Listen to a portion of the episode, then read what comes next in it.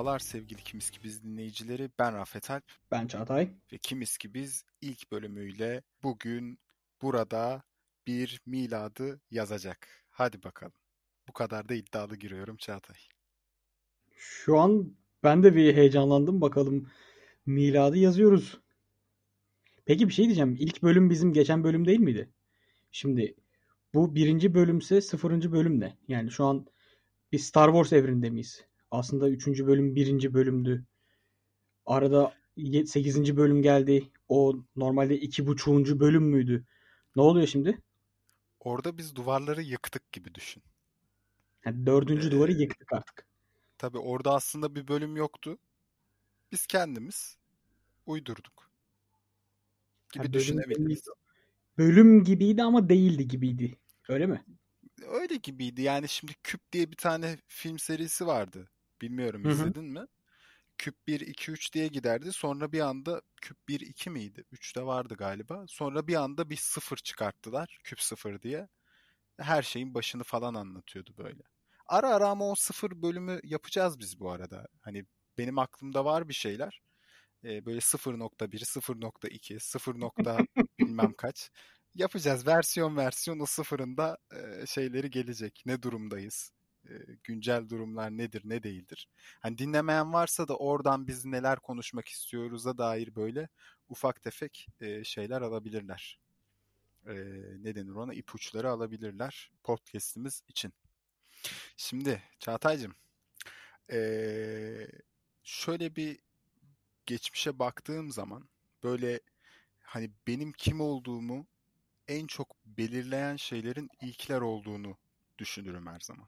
Yani ilk yaşadıklarım hani e, bir konu hakkındaki o attığım ilk adım, o aldığım ilk karar her zaman için benim için önemli. Şimdi biz de madem kimiz ki biz sloganlarıyla, başlığıyla bu kanalı şahlandırıyoruz. Gel hani seyircilerimiz, dinleyicilerimiz, hangi seyirciler, nerede seyirciler, dinleyicilerimiz bizleri hem daha böyle bir yakından tanısın hem de biz böyle bir ilklerimizden bahsedelim ilk bölümün şerefine. Ee, ve hayatımızda ne gibi etkileri oldu bu ilklerin? Bunlardan biraz bahsedelim, sohbet edelim.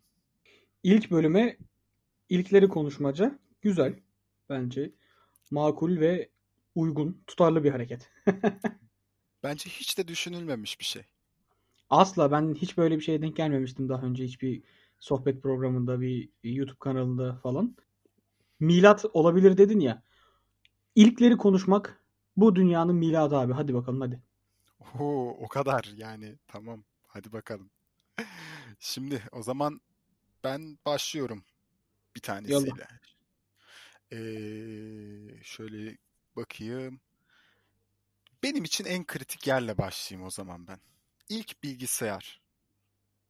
Hmm. İlk bilgisayarın kaç senesinde hatırlıyorsan ve hangi modeldi, markası neydi, işletim sistemini hatırlıyorsan işletim sistemi neydi? Bunu, bunu merak ediyorum. Bir yazılımcı olarak da merak ediyorum. Abi sanırım doksan sekiz senesi. O dönem babamın ofisinden getirmişti bilgisayarı babam. Yani kendisi orada toplayıp getirmişti eve. Evde duruyordu öyle bilgisayar. Ben o dönem ne okuma yazma biliyorum. Hiçbir şey bilmiyorum. İşte abim okula gidiyor. Ee, annem ana sınıf öğretmeniydi. Zaman zaman o işte benle birlikte okula gidiyor. Babam işe gidiyor. Bilgisayar evde boş kalıyordu.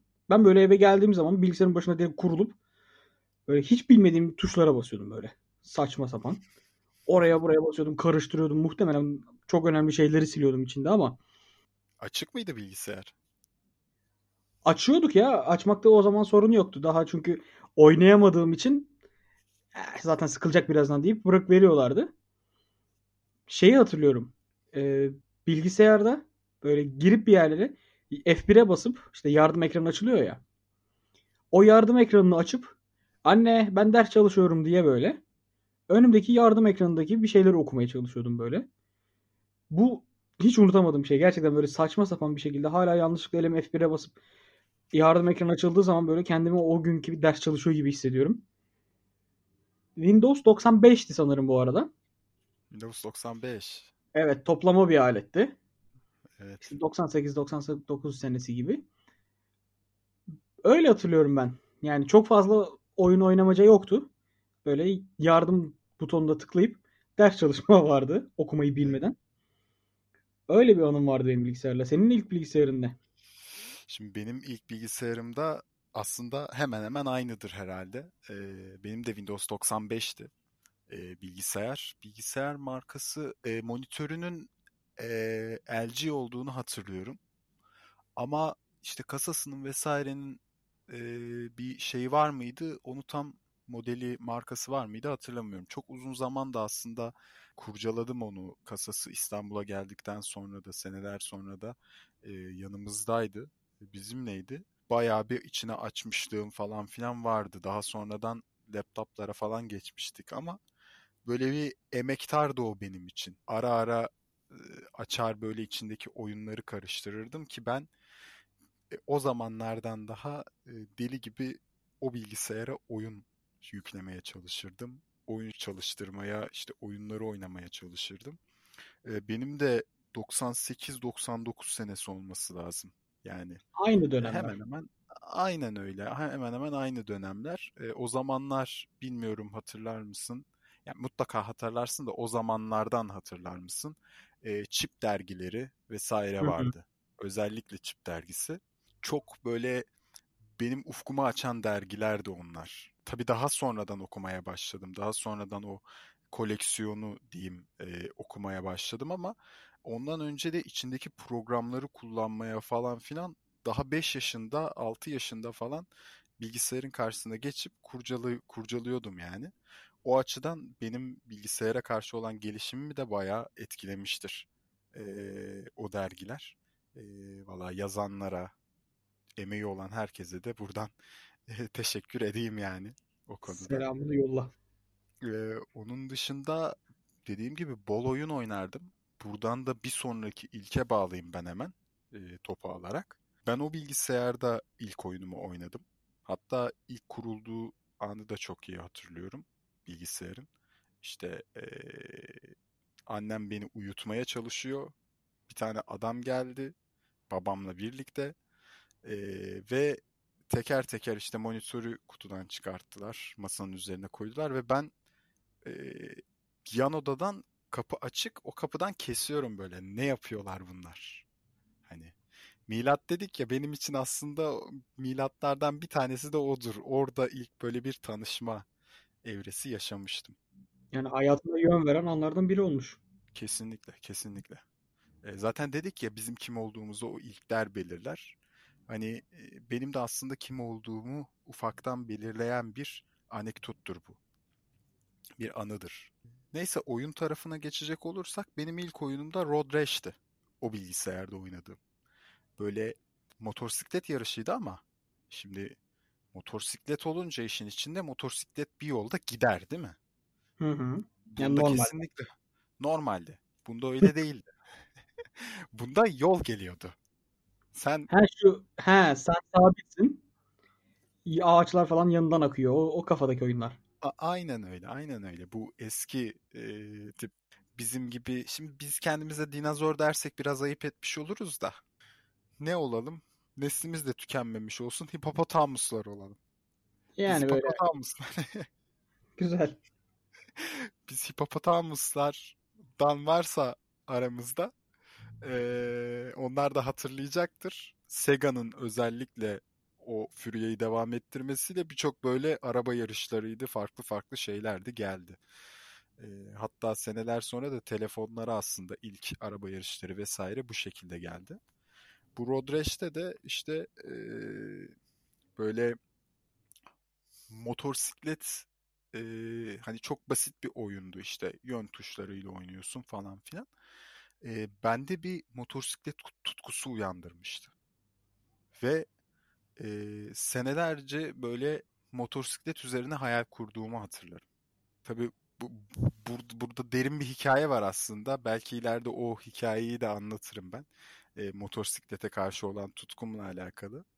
Ee, ama şimdilik çok da fazla uzatmadan ben merak ediyorum. Acaba senin ilk oyunun ne? Abi benim ilk oyunum arkadaşımın Atari'msi bir şey vardı. Atari değildi sanırım, bu çakmalardandı sanırım. Orada biz onunla birlikte Contra oynardık. Böyle şey, iki boyutlu ilerleyip ve elinde silah olan böyle havaya her yere ateş edebildiğin bir oyun. Bunu biz işte ikimiz olur. O adam, o çocukla da böyle çok iyi anlaşamayız ama böyle birbirimizden de vazgeçmeyiz kafasında bir arkadaşlığımız vardı. Adını hatırlamıyorum çok enteresan bir şekilde. Ee, bu adamla işte girerdik abi oyuna. İki kişilik oyun modu vardı. Evet. Böyle bazen birbirimizle kıl olduğumuz zaman mesela onu düşmanların arasında bırakıp ben ilerleyip böyle kamerayı da çünkü ilerleyince seninle birlikte götürüyordu böyle. Ben pata pata pata pata pata vura vura gidiyordum. Bu arkada düşmanların arasında kalıyordu. Ölüyordu. Ondan sonra böyle bana pis pis bakıyordu falan böyle. O an böyle bir gereksiz mutluluk, bir heyecan hissediyordum. Ama Allah'tan bu oyun benim hayatıma bir etki, etkide bulunmadı. Yani bir te, silah aşığı, silah bağımlısı olmadım. Öyle güzel bir e, artısı oldu en azından. Contra'ydı benim ilk oynadığım oyun. Bu sarışın kafalı adamlar vardı. Evet evet hatırlıyorum. Ee, erkeksi arkadaşlar. Ee, evet, komando evet. Gibi böyle sağlam cephanelerle gezenler, sırtlarında mermiler falan filan. Evet evet evet evet. Hiç bitmiyordu mermin böyle. Tabii. Ee, galiba onda mıydı? Daha sonra Metal Slug'lar falan vardı. Bilmiyorum hiç oynadın mı Metal Slug? Ee, böyle flash oyun sitelerinde mini klip falan filan böyle. Hı hı. Ee, oralarda falan şey yapardı. Oynanırdı. Basit oyunlardı ondan sonra ama yine o aslında onun daha bir tık gelişmişi olarak gün yüzüne çıkmıştı. Ee, şimdi oyunlar dedik. Ee, sen bir arkadaşınla vesaire oynamışsın. Şimdi ben bir merak ettim. Ee, oynadığın arkadaşın ilk arkadaşın mıydı? İlk arkadaşını hatırlıyor musun? Böyle bir anı var mı aklında? Tabii çok küçük yaşlardı büyük ihtimalle. Ama hı hı. E, var mı öyle bir anı? İlk arkadaşım o oynadığım arkadaşım değildi.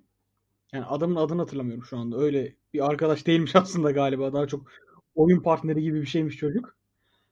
İlk arkadaşım benim Cizre'deydi abi. Cizre. O dönem, evet o dönem babam Cizre'de görev yapıyordu. Biz de işte ailecek oradaydık. İşte Şırnak, Cizre. Haritada birçok kişinin gösteremeyeceği yerlerden birisi. Orada bizimle birlikte bir doktor aile vardı. Hmm. Onlar da zorunlu görevi oradaydı. Onun oğluyla ben çok yakındım. Oğulcan. Oğulcan'la biz abi çok iyi arkadaştık. İkimizin de en sevdiği çizgi film Şirinler'di. Evdekileri sürekli Şirinlere benzetirdik böyle. İşte babam mesela Şirin Baba. Onun babası İşte böyle doktor, gözlüklü falan. O gözlüklü Şirin'di. İşte annelerimiz, ikimizin de annesi Şirine'ydi. İşte birimiz mesela o gün kendini mutlu hissediyor, şey hissediyor. İşte ben güçlü Şirin'im falan diye geziyordu falan böyle. İşte Şirinler muhabbeti yapıyorduk bütün gün boyunca.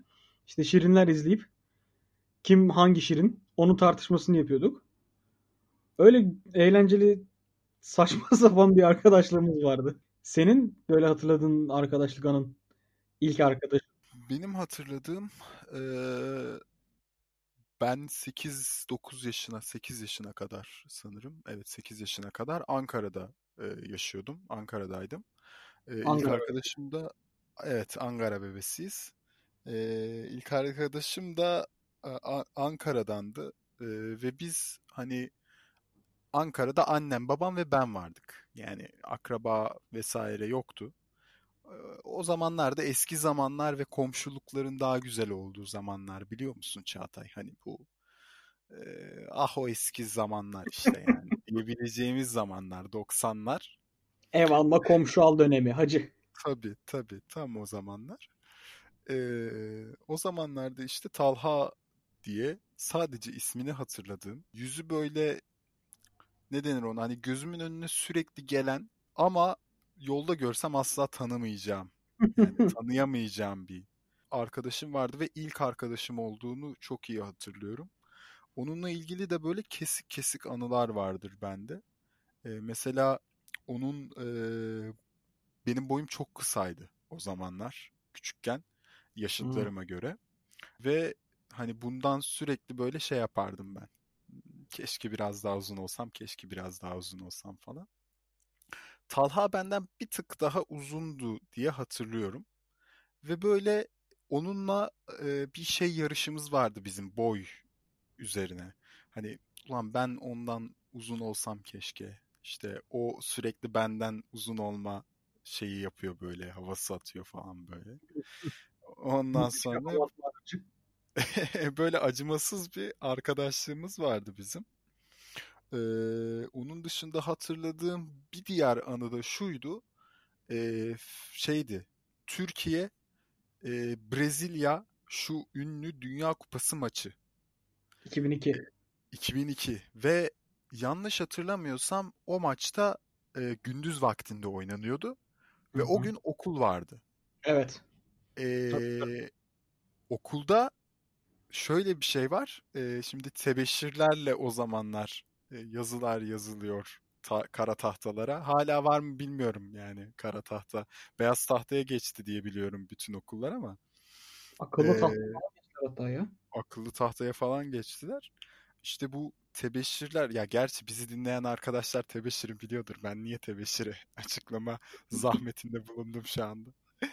E, bu tebeşirler de e, şeydi. Kırmızı ve beyaz tebeşirler bulup bunlarla yüzümüzü boyamıştık biz. Talha ile beraber bunu yaptığımızı hatırlıyorum böyle. Ee, ondan sonra işte yarı yarıya boyamışız, hani tam da boyayamamışız böyle adam akıllı.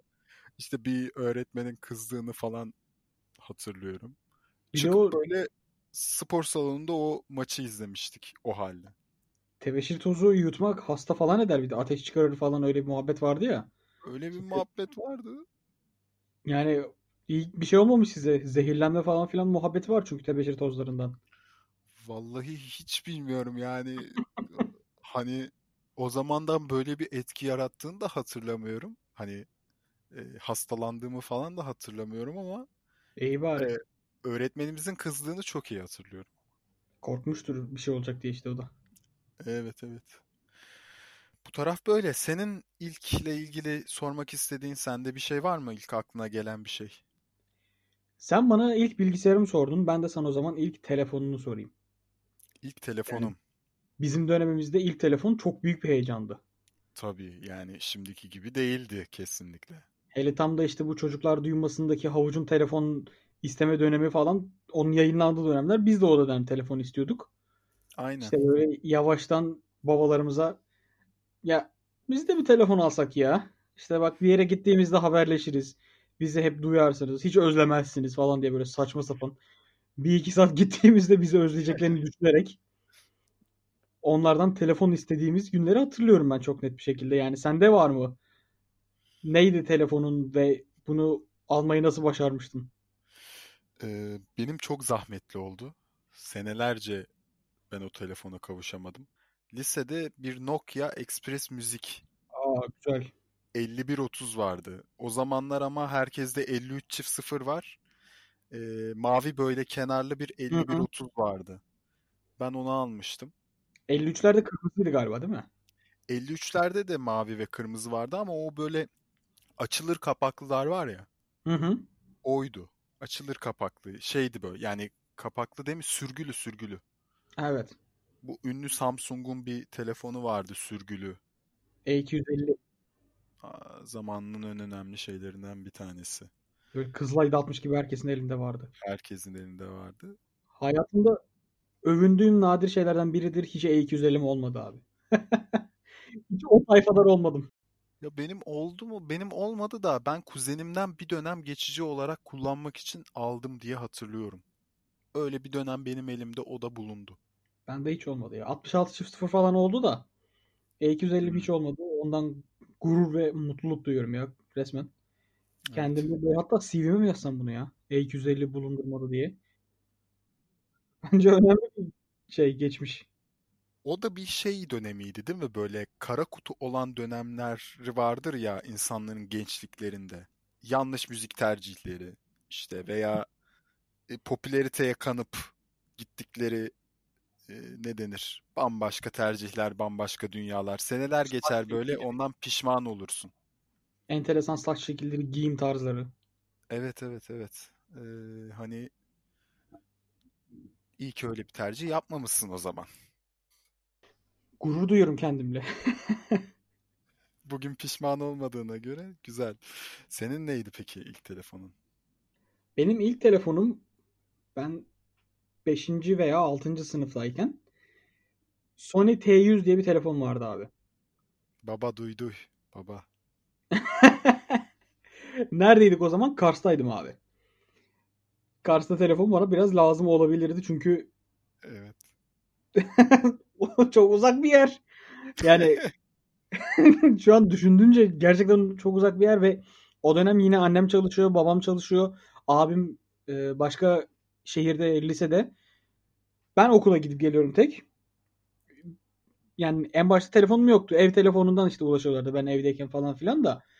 Ondan sonra sanırım birkaç bir şey oldu. Kars'ta Kars'ın çılgın karları oluyordu böyle.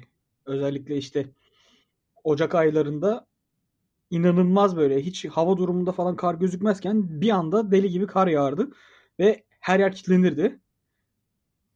Fakat bu kar yağışı mesela okuldan yarım saat falan önce olduğu için valilik bir anda toplanıp karar alamayıp okullar tatil edilmezdi. Biz servise binip böyle paşa paşa tam okula, okulun bahçesinde girdiğimiz an valilik karar açıklanırdı. İşte okullar tatil edildi diye. Biz okulda kalırdık. Çünkü o ara servis geri dönemiyor. Yollar kapanmış.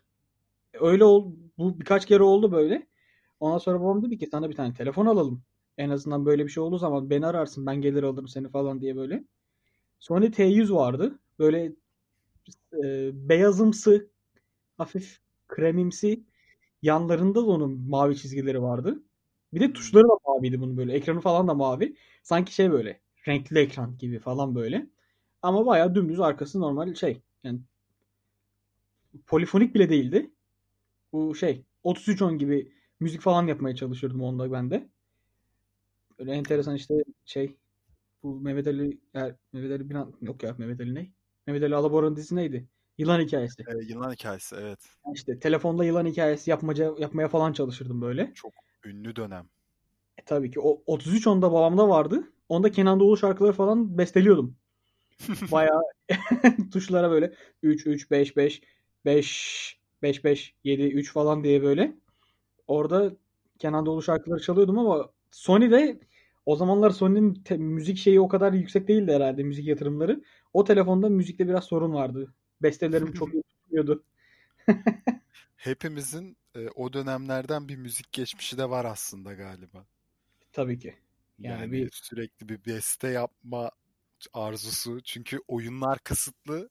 Bir şeyleri de o telefon eline aldığında uğraşmak istiyorsun. Ve o bestelerle ben de böyle e, hoşuma gidebilecek neler yapabilirim diye uğraştığımı çok iyi hatırlıyorum. Yani ya Snake oynayacaksın, ya Space Invaders oynayacaksın, ya da telefondan şey işte müzikten beste yapacaksın. Evet. Şimdi bu iPhone'ları falan da gelse keşke kendi besteni kendini yap şeklinde. Ama var adamlar, adamlar GarageBand gibi bir şey yaptılar oğlum. Ben öyle bir şey istemiyorum. Ben böyle oraya üç üç beş beş yedi yedi yapacağım. He. Ben öyle istiyorum. GarageBand'de yok davulunu ayarla, yok bas gitarını ayarla falan. Uğraşamam ben onunla. otuz üç on diyeyim ben. Değil mi? Bir uyarlaması olsa iyi olur aslında. Bak bunun girişimcilik fikrini verelim. Dur bir bunu düşünelim yayından sonra. Bunun üzerine bir konuşalım. Neyse, yani ilk telefonlarımızın da bizim üzerimizde bir etkisi var. Şahsen ben de geç almanın etkisini yaşadım galiba. Geç aldığım için mesela şu, şu zamanda bile telefon aslında benim için çok önemli bir şey değil. Yani hani çalışsın, ben onun üzerinden, bilgisayar üzerinden hatta WhatsApp'a, işte sosyal medyaya vesaire ulaşabileyim. İşte dışarıda da beni yarı yolda bırakmasın, benim için çok önemli değil telefon konusu. Senin senin için nasıl? Bayağı dede oldun şu an ya. Ben ben, ben öyleyim ya. Ben... Alo dese yeter ya. A- Alo dese bana yeter. Ama bir telefondan ne beklemelisin ki zaten? Yani tamam çok iyi fotoğraflar çekiyor olabilir. Çok farklı şeyler de yapıyor olabilir. Ama ihtiyacın var mı konusu. Bak bunu bir bölümde ele alalım. Yani bu kadar fazla telefon e, aşkıyla yanıp tutuşan insanları şahsen ben anlamıyorum. Ama şimdi bu olay telefon mu yoksa hayatı kolaylaştırma ihtiyacı mı? Geleceğim nokta şu aslında. Ben ihtiyacı olan insanın ihtiyacı olan telefonu almasına okeyim. Kesinlikle lafım yok. Eğer bir e, video yapımcısıysa işte e, çok gerçekten bir e, kaliteli bir hobi olarak, profesyonel bir hobi olarak belki bir şekilde fotoğraf çekmek, video çekmek istiyorsa gerçekten video ve fotoğraf kalitesi çok yüksek bir telefonu alabilir. Ben bunu anlayışla karşılarım. Ama özelliklerinin neredeyse yüzde yetmişini, yüzde seksenini, yeri geldiğinde yüzde doksanını kullanmayacağı bir telefonu alan insanlara karşı ben çok e, gıcığım, çok tavım, çok sinirliyim. Sakin ol. Bu konuda sana katılmadığım noktalar var. Bunları ayrı bir bölümde konuşalım. Bak güzel. Tamam bak güzel bir güzel bir nokta oldu. Beleşten içerik fikri. Güzel. Oo, çok güzel. Neyse. E, senin var mı bu konu hakkında söyleyeceğin bir şey? Bir sonraki ilkimize geçelim. Ben ilki... Sorayım ben? Bir sonraki tamam. ilkini. Söyle. Bir sonraki ilkini şu şekilde sana sormak istiyorum. Yaşadığını hatırladığın İlk hayal kırıklığın neydi? Aga Oho, be. Aga be. Aga be. Şimdi gerek var mı buraya girmeye? Ya şey sadece böyle hatırladığın bir hayal kırıklığın var mı? Hatırladım. Çok bak şu anda tık geldi. Ama çok garip bir hayal kırıklığı bu. Yani içinde sevinç de var.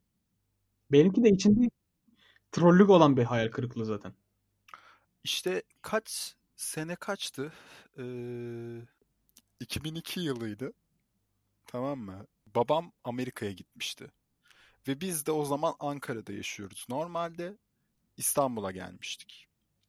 Şimdi babamdan bir hediye bekliyorum. Ve aradı. Bir şey söyledi. Bir kelime söyledi. Tamam mı? Şimdi o kelimeden ben ne anladıysam bana Pokemon alacağını anladım. Abi gerçekten mi? Şimdi bak evet. Aa. Bana Pokemon alacaktı. Ama tabii gerçek bir Pokemon almayacağını biliyorum aslında. Ha, hani iyi. Pokemon oyuncağı alacak yani. Hani o kadar da değil. Pokemon'la ilgili bir oyuncak alacak diye hayal ediyorum ben. Ee, neyse işte düşün, taşın, acaba ne alıyor, acaba ne alıyor, bekle, bekle, bekle. Babam geldi eve, bakıyorum bir kutu var. Büyükçe bir de kutu. Ulan diyorum bunun içinden nasıl bir Pokemon oyuncağı çıkabilir falan filan. Ya, şunu çok merak ediyorum sonra ne olacak. Bekle, bekle, be- kutuyu bir açtım abi. Tekerlekli mekerlekli bir şey. Allah Allah diyorum. Baba bu ne? Babam dedi ki, bak dedi, Rafet dedi. Bununla dedi Amerika'da dedi işlere falan gidiyorlar dedi. Babam bana scooter almış. Oo. Ve ben bir hayal kırıklığı yaşadım bir süre. Çünkü Pokemon bekliyordum ben yani. Tamam ya. Ama daha sonra bunun şöyle bir geri dönüşü oldu. O dönemde scooter henüz Türkiye'de yaygınlaşmamıştı. Ve babamın aldığı scooter da böyle demir, sağlam böyle bir kalıp bir şeydi yani. Böyle çok enteresan gelmişti o bana. Dışarıya çıkıp arkadaşlarım bisiklet kullanırken ben de onu sürüyordum falan filan. Daha sonra Türkiye'de de scooterlar üretilmeye başladı. Ama Türkiye'de üretilen scooterların da malzemeleri bendeki scooter'a göre daha hafif, daha basit şeylerdi. Ve senelerce senelerce arkadaş ortamında ben bunun havasını attım. Hakkıyla attım. Ya hayal kırıklığını bir gurur kaynağına çevirmek. Evet. Güzelmiş. Böyle bir anıydı. Senin nedir hayal kırıklığın?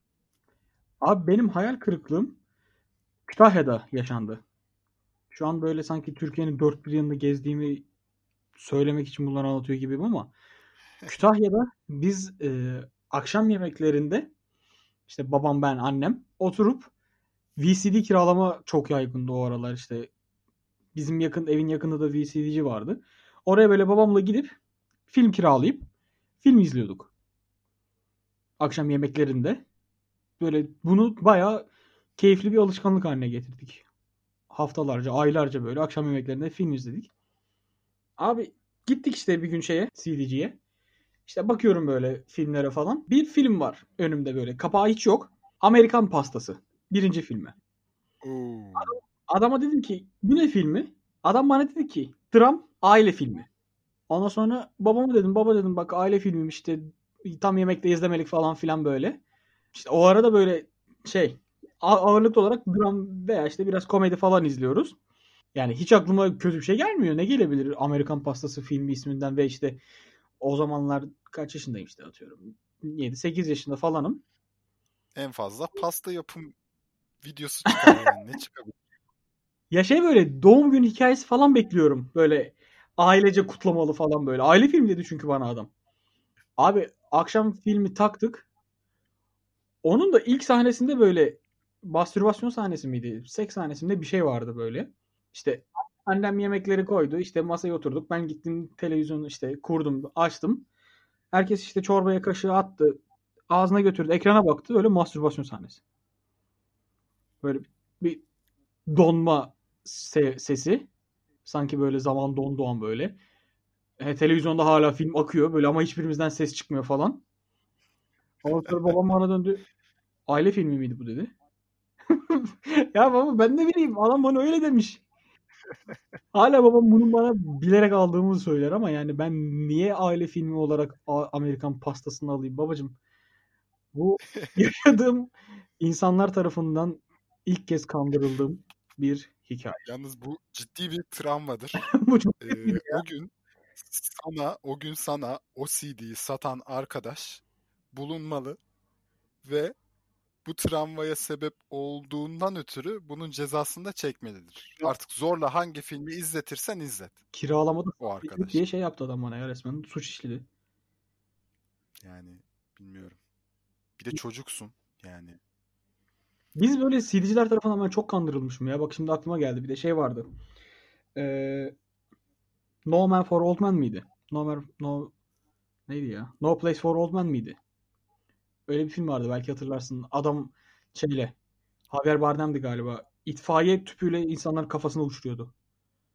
Böyle kafasında delik açıyordu falan. Bunu da bana adam çok güzel film ya bu falan diye vermişti böyle. Abi filmi izledik. Ve bu sefer sonuna kadar izledik belki bir şey olacak diye. Bir iyi bir şey çıkar falan diye. En son film bitti. Babam bana yine baktı. Güzel filmdi bu değil mi? Babam böyle tek bir soruyla beni yerin dibine sokabiliyor. Ama çok e, sıkıntılı dönemler o dönemler. Hatırlıyorum yani. Ben de işte C D alıp eve gelip e, filmi takıp izlediğimde e, birçok kez hayal kırıklığına uğradığımı hatırlarım. Çünkü bir kara kutu bir şey alıyorsun yani hani bilmiyorsun aslında ne olduğunu. Hiç fotoğrafını göremiyorsun. Fragman diye bir şey yok. Kesinlikle öyle ve hani araştırabileceğin de aslında o dönemlerde bir şey yok. Yani izleyip tecrübe etmek zorundasın. Daha önceden izlemiş birisi varsa en fazla ondan e, tavsiye alabilirsin. Ya da buradaki en garanti şey seri izlemek. Yani daha önceden İşte bir filmini izlediğin bir şeyi tekrar tekrar tekrar ondan devam etmek. Eğer hoşuna gittiyse. Ee, ben bir dönem onu yapmıştım çünkü bu son durak filmleri vardır biliyorsun. Hı hı. Ee, İzlemedim. O son, son durak filmlerinin bir tanesini izleyip ya bu da hoşmuş insanlar böyle çatır çatır ölüyorlar falan filan deyip. Çok, çünkü oradaki insanların ölümleri böyle e, çok... enteresan gelirdi bana oradaki kurgular vesaire. Ee, böyle sürekli bir dönem o filmleri teker teker izlediğimi hatırlıyorum. Çok da korkardım falan ama yine de izlerdim. Ben o filmleri televizyonda gece on bir otuzdan sonra falan yayınlanıyor ya. Star evet. Kanal'da ya da Show'da falan çok yayınlanırdı. Orada bir, birkaç kere gördüm böyle işte illa bir şekilde ölecek ya.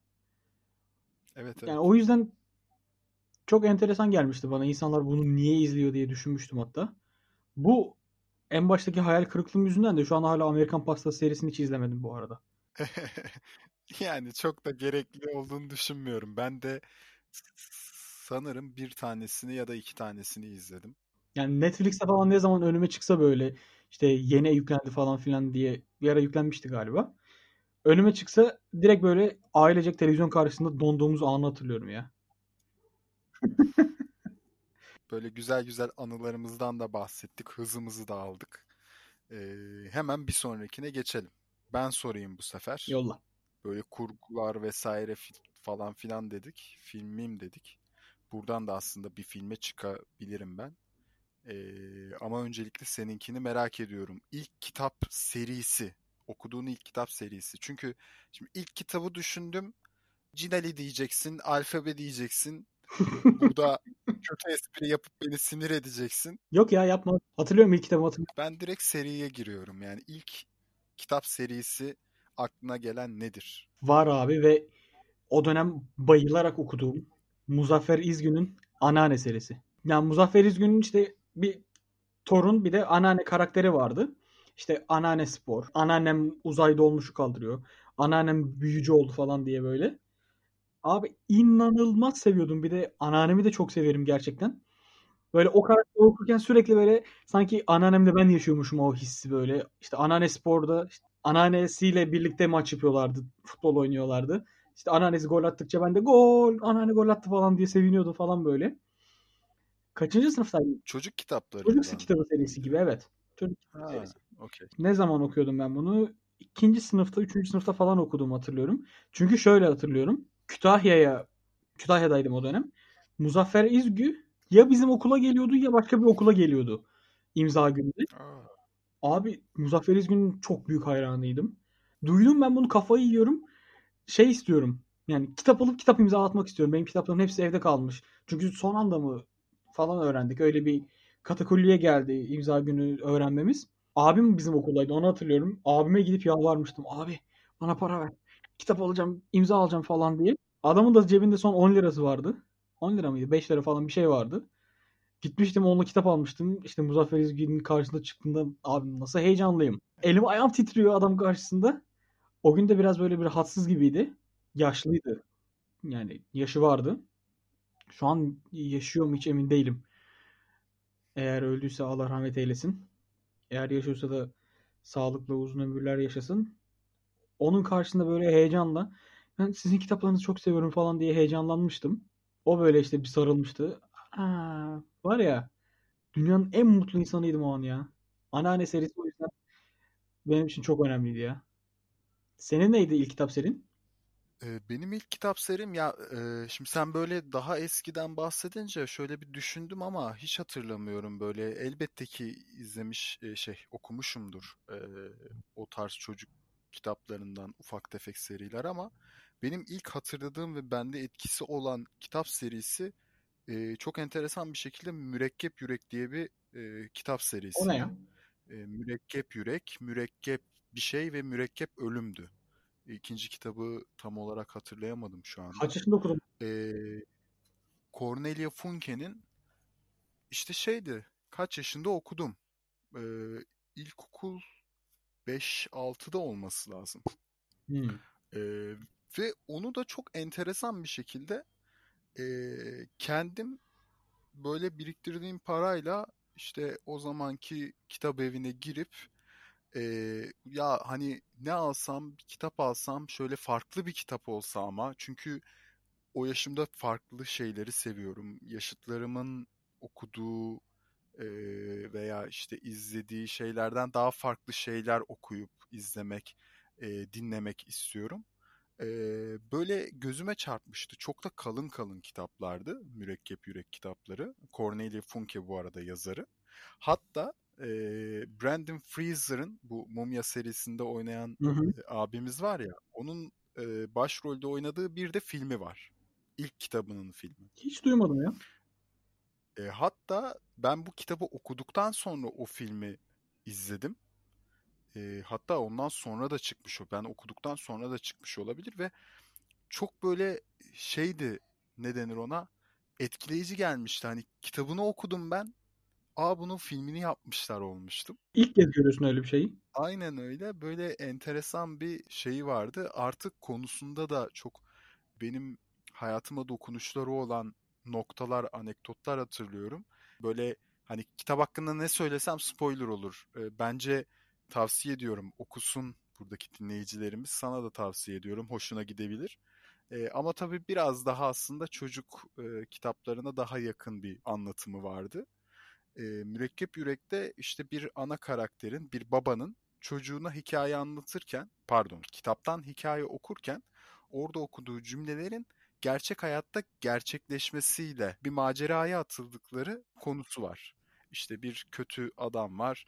E, baba orada kötü adam hakkındaki paragrafı okurken bir anda evlerinin salonlarında kötü adam beliriyor ve bir maceraya atılıyorlar. Ve bu e, o kitabı okurken bende yazmaya karşı ve okumaya karşı olan o merakı, tutkuyu bayağı bir fişeklediğini hissedebiliyordum. Hatırlıyorum en azından böyle şeyler hissettiğimi. Güzelmiş, güzel iz, izler bırakmış. Aynen aynen. Öyleydi yani. Sonra var mı eklemek istediğin, bu konu hakkında söylemek istediğin bir şey? Diğerine geçelim istersen. Yolla. Yolluyorum. Bendeki son madde. İlk tiyatro oyunu. Hatırlıyor musun? Abi bunu hatırlamıyorum ya bak. Yani şu an düşündüm, düşündüm, düşündüm. Aklıma yani okulda belki işte bu piyesler falan filan onlardan biri olabilir ama ilk böyle ciddi anlamda salona gittiğim, oturup izlediğim tiyatroyu gerçekten hatırlamıyorum şu an. Böyle belki hatırlarız diye aslında bu maddeyi e, araya aldım. Benim de çok böyle net değil aslında.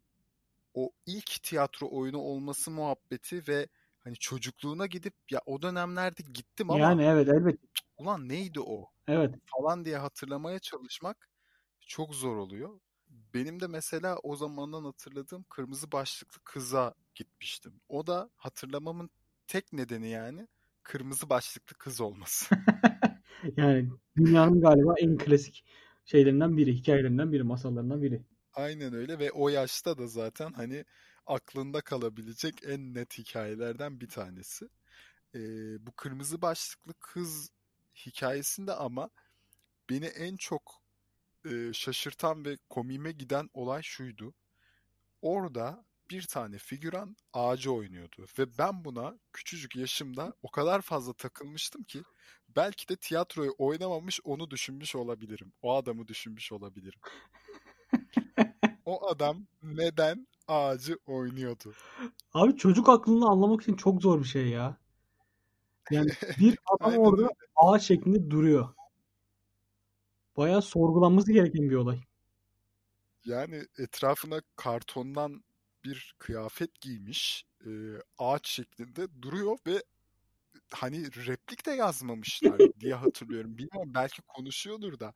Ama gerçekten o adam neden ağacı oynuyordu? Bu benim için çocukken çok ciddi bir soru işareti olmuştu. Abi şey mi ya? Yani acaba ben de büyüyünce böyle ağaç gibi olup hayata hiçbir katkım olmadan sahneden inecek miyim gibi falan diye düşünür insan ya. Yok yok o kadar derine girmedim ben ya. Ne yapıyorsun Çağatay? Ben şeydin herhalde. Aa salağa bak hareket etmiyor falan dedin herhalde. Yok ben acımıştım adama yani. Hani neden ayakta durasın ki? Bir işin işlevin de yok. Bir tane karton diksinler abi oraya. Adamı sevmiyorlardı herhalde. Aynen yani şu anda da düşünüyorum mesela hani şu anda yetişkiniz ya anasını satayım. Biraz sanattı, şuydu buydu allayıp pullayıp anlam katabiliriz oraya. Sanat için adam öyle yapıyordu işte metot oyunculuğu. Hı. Ya da işte hadi, benim dediğim gibi böyle adam hayatı boyunca ağaçtı sahnede hiçbir şey yapmayıp hayat sahnesinden ayrıldı falan diye böyle bir şey belki. Bu mesela. Ama yani o yaşta bunu bu metaforu anlaman biraz zor ya. Mümkün değil abi. Güzelmiş. Bir de etrafının süslemeleri falan çok güzel ya. Ulan o, o adam yerine koyun. Adam dışarıda oynasın. Evet yani. yani. İlginç bir Hani şu an hala gözümün önüne geldikçe böyle o şok olduğum an, çünkü ciddi bir şok olmuştum. Çok güzel hikayeymiş ya. Öyleydi. Şimdi sen gönder bakalım. Benim aslında konuşmaya başladığımız ilk andan itibaren aklımda bir espri var, onu yapmak istiyorum. Şimdi üç aslında arkadaşımız Çağatay esprisini yapacak. Hani böyle ilk ilk ilk ilkin ilkin falan diye konuşuyoruz ya. Sürekli evet. Kafamda arkasında böyle Rıdvan Dilmen'in futbolda mı diye sorusu geliyor ya. Sürekli böyle ben ilkin dediğinde Rıdvan Dilmen arkadan girip futbolda mı diye kulağıma fısıldıyor böyle. Çok çok tedirgin hissediyorum o yüzden kendimi zaman zaman. Ben o zaman futbol, Rıdvan Dilmen derken demişken soruma bağlayayım o zaman. İlk hatırladığın, stadyumda izlediğin ilk futbol maçı. Stadyumda izlediğim ilk futbol maçı. Hı. Güzel. E, stadyumda izlediğim ilk futbol maçı Fenerbahçe Sivasspor maçıydı. Futbol maçı olarak. Şeyde. E, Kadıköy'de, Şükrü Saracoğlu'nda. Sen peki hangi taraftasın şimdi? Dinleyicilerimiz bilmiyor olabilir. Sen Sivaslısın ve evet. Aynı zamanda Fenerbahçelisin. Evet. Fenerbahçe maçında senin tuttuğun tarafı merak ettim. Şimdi orada ufakta bir hikaye var. Ee, biz babamla stadyumun içine giriyoruz. İşte kontroller yapılıyor falan. Bir de kimlik kontrolü var. Ben çocuğum. Ben direkt geçtim. Babamı bekliyorum böyle. Babama bakıyorum. Babamdan kimliğini istediler. Kimliğini çıkarttı. Adam şöyle bir baktı kimliğe. Memleket Sivas. Babamda da forma yoktu o maçta. Adam bir kimliğe bakıyor, bir babama bakıyor. Şöyle bir durdu ve sordu. Sen Sivasspor için mi geldin? Fenerbahçe için mi? Doğru söyle şimdi. Eğer öyleyse seni Sivasspor taraftarının içine alalım. e, ve babam hayır, Fenerbahçe için geldik demişti. Ve elimden tutup da o stadyumdaki ilk adımlarında bana eşlik etmişti. Gerçekten çok da büyülendiğim bir zamandı. Hala böyle o hissiyatı her maça gittiğimde de yaşarım. Abi o konuda Fenerbahçe taraftarını hep şanslı olmuşumdur ya. Yani çocukken gördüğün o futbol mabedi hala bozulmadan aynı şekilde devam ediyor. Yani Galatasaray ve Beşiktaşlar bu konuda biraz şanssız. Yani gördükleri ilk stat bu değil. Ne yazık ki. Yani tamam, şehrin içerisinde Kadıköy'de oturan insanlar tarafından da tepkiyle karşılandığını çok iyi biliyorum. Dinleyicilerimiz arasında da Kadıköy'de ikametgah edenler vardır herhalde. Ama oranın etkisi biraz farklı ya. Yani bilmiyorum, ben oradan çıkarsa çok çok üzülürüm herhalde Fenerbahçe. Çünkü bir ilk, hani o ilki orada yaşamışım dediğin gibi. Hı hı. Çok farklı bir ayrıcalık. Ee, neyse, bu kötü düşünceyi kafamızdan atalım. Ya ben şöyle anlayabilirim seni. Ali Samiyen yıkılırken ben gözyaşlarıyla izlemiştim o sahneleri.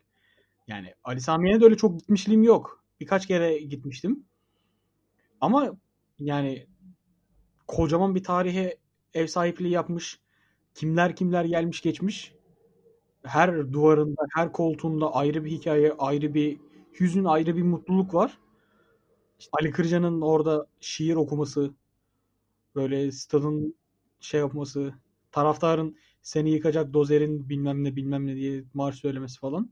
Kaldı ki Ali Samiye'nin tarihi de çok önemli. Yani sadece Galatasaray'a ev sahipliği yapmış bir stadyum değil. Fenerbahçe, Beşiktaş'ta yeri geldiğinde o stadyumda maçlarını yaptı. Ve birçok takıma birçok genç yetişti o stadyumda. Gerçekten bu açıdan ben de her gün işe giderken, gelirken o e, şeyden, güzergahtan geçerim.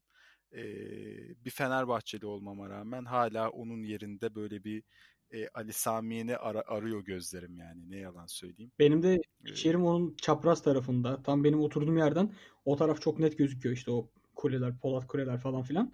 Orada bir tane Galatasaray bayrağı var. Böyle arada ona doluyorum ya böyle. Ne zamanlardı diye. Yani. Benim izlediğim ilk futbol maçı ama şey değil. Ali Samiyen'de değil. Şimdi evet, onu soracaktım. Kütahyaspor maçlarına gidiyorduk. Gitmiştik abi biz. Benim ilk stadyumda izlediğim maç olarak. Kütahyaspor'un da böyle mavi beyaz çizgili bir forması vardı. Çok güzeldi. Onu hatırlıyorum şu an. Böyle hafif sanki şu an bir Kasımpaşaspor'un formasını andırıyor gibi. Kütahyaspor'da evet. Kim oynuyordu? İşte kimle oynuyordu? Kaçıncı ligde oynuyordu falan? Onu hiç hatırlamıyorum. Ama tek bir ismi hatırlıyorum abi Kütahyaspor'dan. O da Aptal Abdi. Adam lakabı Aptal Abdi olarak geçerdi. Ama şey değil. Abdal değil. Aptal. Baya böyle P'yle. Allah Allah. Abdi'ydi. Hatta şöyle adamı kimse Abdi olarak falan da tanımaz. Adamın adı Abdi Aktaş. Daha sonrasında işte Akhisar'da, Malatya'da, orada burada falan oynadı. Öyle bir adam. Mesela statta işte maçı izlerken işte maçtan önce falan birisine sor. İşte Abdi bugün oynayacak mı de. Abdi kim derdi? Aptal Abdi ya deyince oynayacak oynayacak bugün az önce çıktı antrenmana falan filan diye sana Aptal Abdi olarak cevap verirdi. Abdi olarak cevap vermezdi hiçbir şekilde. Bu adam sol açıkta oynardı abi. Sol açık veya sağ açık. Onu tam şu an kestiremiyorum ama yani kanat oyuncusu ve o dönemde tam böyle işte David Beckham'ların falan böyle yıldızlaştığı, kenardan topu oyuna sokmaların, işte kornerden kesip içeri gol atmaların falan çok moda olduğu yıllardı. Bu adamın da bir hareketi vardı abi. Muz orta. Adamın bir de adamın lakabına çok yakışır bir şekilde yani Aptal Abdi ve Muz orta, yani dünyadaki birbirinden alakasız iki terim bir araya geliyor. Bu Muz orta işte kenardan kesiyordu abi. Bir tane de forvet vardı uzun adam. Bu kesiyordu, forvet koyuyordu kafayı, gol oluyordu. Bu kesiyordu, forvet kafayı vuruyordu, gol oluyordu.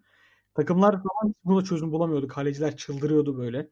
İşte korner olduğu zaman falan böyle zaten şey, rakip takım çok fazla defansa gelmezdi.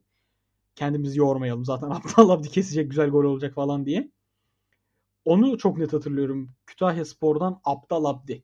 Eğer bizi dinliyorsan abi e, neden aptal olduklarını ya aptal olduklarını değil aptal dediklerini, yani biz niye dinleyesin o dahi çok ayrı bir mesele de, sana neden aptal diyorlardı abi, çok merak ediyorum bu soruyu. İnternette falan hiç bulamadım cevabını. Abi Çağatay'a dert olmuş. Gel burada bağlan yayınımıza, açıkla. Sana neden aptal dediler? Aptal Abdi'ye, Abdi'ye cevap hakkı doğdu. Futbol maçı benim buydu abi. Kütahyaspor'un X takımla yaptığı bir maçtı. Onu hatırlıyorum. Onu da tam hatırlamıyormuşum ama işte şeyi hatırlıyorum. İşte Aptal Abdi'yi hatırlıyorum. Aptal Abdi benim hayatımda çok önemli bir yerde. Peki maçtan e, gol vesaire hatırlıyor musun? İşte şeyi hatırlıyorum sadece. Abdi'nin omuz orta ve kafalar. Orta açıp kafa golleri. O kadar. Yani bir de zaten biz şeyde izlerdik maçları. Protokol tribününde izlerdik. Orada işte babamın görevi sebebiyle falan. Orada da zaten şey yani Kütahyaspor'la falan hiçbir alakam yok. Sadece işte eğlenceye, maç izlemeye gidiyoruz. Gol olunca böyle bir şey heyecan olurdu, gaz olurdu. Abimle aa gol bak falan filan yapardık böyle. O onu hatırlıyorum. Ama şeyi de hatırlıyorum. İlk böyle organizasyon şeklinde izlediğim maçı da hatırlıyorum. Yayın olarak yani işte şey. Herkesin bir araya toplanıp böyle dev ekranda canlı maç izlediğimizi izlediğimiz maçı hatırlıyorum. O da maalesef maalesef hatırlamış anlamaman lazım. altı Kasım. Oo. Oo. Güzel. Yani travma dolu bir gün. Çok güzel maç izlemişsin. Babamlarla yine Kütahya'daydık. Toplantı salonunda, kocaman toplantı salonu vardı. Perdeyi yansıttılar televizyonun maçı. O zaman Cine beş miydi? Cine beş miydi? Lig T V gelmiş miydi? Cine beşti sanırım. İşte biri oradan abi yansıttılar maçı. Biz de şey, babam oradaki en üst olarak geldiği için biz de en önde oturuyoruz böyle. Ama şey karışık izleniyor işte. Galatasaraylılar da var, Fenerbahçeliler de var böyle işte. Ortam da askeri bir ortam. O yüzden böyle sapkınlık ve coşkunluk yapılamayacak bir ortam. Haydi. Ama babam çok işte şeydir. Yumuşak böyle o konuda rahat olun gençler, istediğiniz gibi takılın falan derdi. Ama kendisi Galatasaraylı ve Fenerbahçe o ara altı sıfır öndeyken kimse tabii ki rahat takılamayacaktı. Böyle içlerinde yaşıyordu gençler, böyle arkada teğmenler vardı. falan diye adam kendi içinde eğilip bükülüp öyle gülüyordu. Abimle beni hatırlıyorum böyle. Biz de biz babama yalvarmıştık o gün. Baba lütfen bizi de al, biz de gidelim. İşte ertesi gün okulda maç muhabbet dönüyor. Hiç konuşamıyoruz, biz izlemiyoruz falan filan diye böyle duygu sömürüsü yapıyoruz. Yani keşke yapmasaymışız. Hayatımızda bir travma olarak almışız bunu. O gün işte o maçı dev ekranda izledik. Hayatımızdaki en kötü gecelerden birini yaşadık. Yani e, o tarihe canlı bir şekilde tanıklık etmeyi çok çok isterdim. Ben izleyememiştim o maçı. E, o dönemde işte Ankara'daydık. E, ve babam kahvehanede izliyordu maçları. Gidip izlemek istediği maçları daha doğrusu ve büyük de bir maç. Ben de o gittikten sonra bilgisayara atlıyordum açıkçası. Pek de gitme niyetinde değildim. Ya çünkü rahat ne bildiğin an. Tabii ve hani rahat da izleyemeyecektim. Biliyordum ortamı vesaire. Ama o tarihe gerçekten tanıklık etmek isterdim. E, yani... Hiç gerek yok. Hiç gerek yok. Boş ver. Hiç gerek yok. Neyse. Başka zaman inşallah. Başka bir altı sıfırda. Hayır hayır hayır. Yok öyle bir şey. Yok öyle bir şey. Saçmalama. Neyse sen de ilk Kadıköy galibiyetini bu sene tattın. Harbiden bak o da. İlk ve son olacak galiba. Bir daha futbol oynanmayacak. Vallahi bilmiyorum. Şu an Westland'den hallice bir e, dünyaya doğru gidiyoruz. Bakalım. Yani senelerdir galibiyet alamamamız bence dünyanın yararına olan bir şeydi. Galibiyet aldık. Dünya yok oluyor. Dü- dünya çok kötü yerlere gidiyor yani. Hani bilmiyorum. Ve şöyle de bir şey var. Ben bu işte e, ondan önce de yine şeyde ligde iyi bir maç vardı. Ondan önceki hafta veya birkaç hafta önce. O dönemde işte evden maçı izleme yolu arıyorum. Dedim ki artık yeter ya yani. Para vereceğim. Lig T V alacağım. Lig T V diyorum hala. İşte Bean paketi alacağım. İnternetten maç izleyeceğim. Ya doğru düzgün. Televizyona bağlayıp yayılıp maç izleyeceğim falan diye. Abi ben paket aldım. üç hafta sonra lig durduruldu. Talihsizlikler. Yani ve yani. Hala parayı çekiyor benden. Durduramıyorum da işte şey, o an direkt altı aylık paket aldığım için taksite bölüp çıkıyor. Evet. Futbol büyük ihtimalle devam edecek. Öyle bir karar alındı. Ee, bir ay sonrası sanırım bir aylık bir süre var. Bakılacak ama galiba. Net devam edilmeyecek de. Yani o günkü duruma göre bakılıp hareket edilecek sanırım. Evet ama kulüpler artık takımlar çalışmalarında da başladı yani hafif e, bir hareketlenme var o tarafta da. E, bakalım ya. on beşi itibariyle sanırım Almanya Ligi başlıyor galiba. Yani şimdi sen diyorsun ki ben paket aldım ve maçları izleyemiyorum diyorsun. Ben sana benim yaşadığım daha büyük olayı anlatayım. Ben kombine mi aldım? Ama maça gidemiyorum. Abi. Yani hani şimdi lütfen Çağatay'cığım küçük dertlerimizi burada dinleyicilerimizle paylaşıp dinleyicilerimizi üzmeyelim. Daha büyük dertler var. O zaman ben de son korona mağduriyetimi söyleyeyim. Söyle. Bir yıllık vizem var. Bunun şu an üç ayı karantinada. Ve tamam zaten onu sen... düşünmüyorum bir daha yani bir yere. Onu sen bağlamışsın bayağı uzun süre. Yani şanssızlık. Kimin derdi daha büyük? Konuşmayalım istersen. Tamam, ben köşeme çekiliyorum sessizce. Ve senden yeni bir ilk sorusu bekleye duruyorum. O zaman hadi bakalım. Son ilkini sorayım mı? Oo, enteresan bir cümle oldu. Son ilkim. Sor bakalım. Küçükken kendini ileride görmek istediğin meslek hangisiydi? Meslek. Evet, ben bunu yap. Yani küçük çocukların şey işte ben polis olacağım, ben asker olacağım, ben itfaiyeci olacağım falan filan var ya. Senin neydi abi? Çok net aslında ve saydın da. Yunus Polisi olmayı çok çok istiyordum. Ha Yunus Polisi'nin o dönem ilk ilk zamanlarıydı galiba bir de. Galiba hani e, etrafta çok bir kere havalıydı. İkincisi bir de benim bir motor sevdam vardı. He, hani bak, bahsetmiştim ya oyunlardan vesaire. Aynen. Bir motor sevdam vardı. Ee, ve Yunus Polisi olup böyle e, ne denir ona Hollywood filmlerinden uyarlama maceralarım olur diye düşünüyordum. Çünkü e, benim için Yunus Polisi o motora atlayıp hırsızların bilmem nelerin peşinden hızla koştuğun ve direkt olarak olaya ilk müdahale eden ekiplerdi. Gerçekten Yunus Polisi olmayı yani çok e, bayağı heyecanlandım. Evet evet ya şu an bir de heyecanlandım böyle çünkü o, o dönemki hisleri böyle düşünüyorum, onlarla anlatmak istiyorum. E, böyle çok gerçekten değerli bir meslekti benim için. O dönem olmak istediğim meslekti. Kendimi o dönemler on yıl sonra bir Yunus polisi olarak görüyordum. Biraz klişe bir istek varmış sende. Evet. Benim meslek hayalim bir hayli saçma. Çünkü o dönem bu konuyla ilgili hiçbir girişimim, hiçbir bilgim, hiçbir ilgim de yoktu.